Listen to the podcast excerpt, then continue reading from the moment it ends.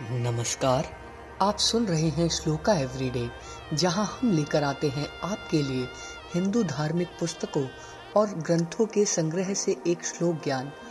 आज का हमारा श्लोक है चाणक्य नीति से। आइए, कंठस्थ करें आज का श्लोक।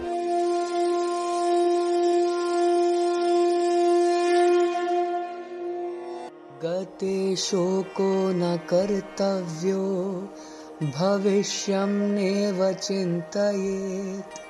वर्तमानेन कालेन वर्तयन्ति विचक्षणा।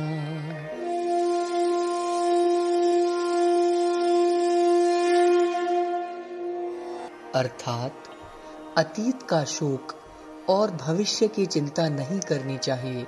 बुद्धिमान मनुष्य वर्तमान में जीते हैं।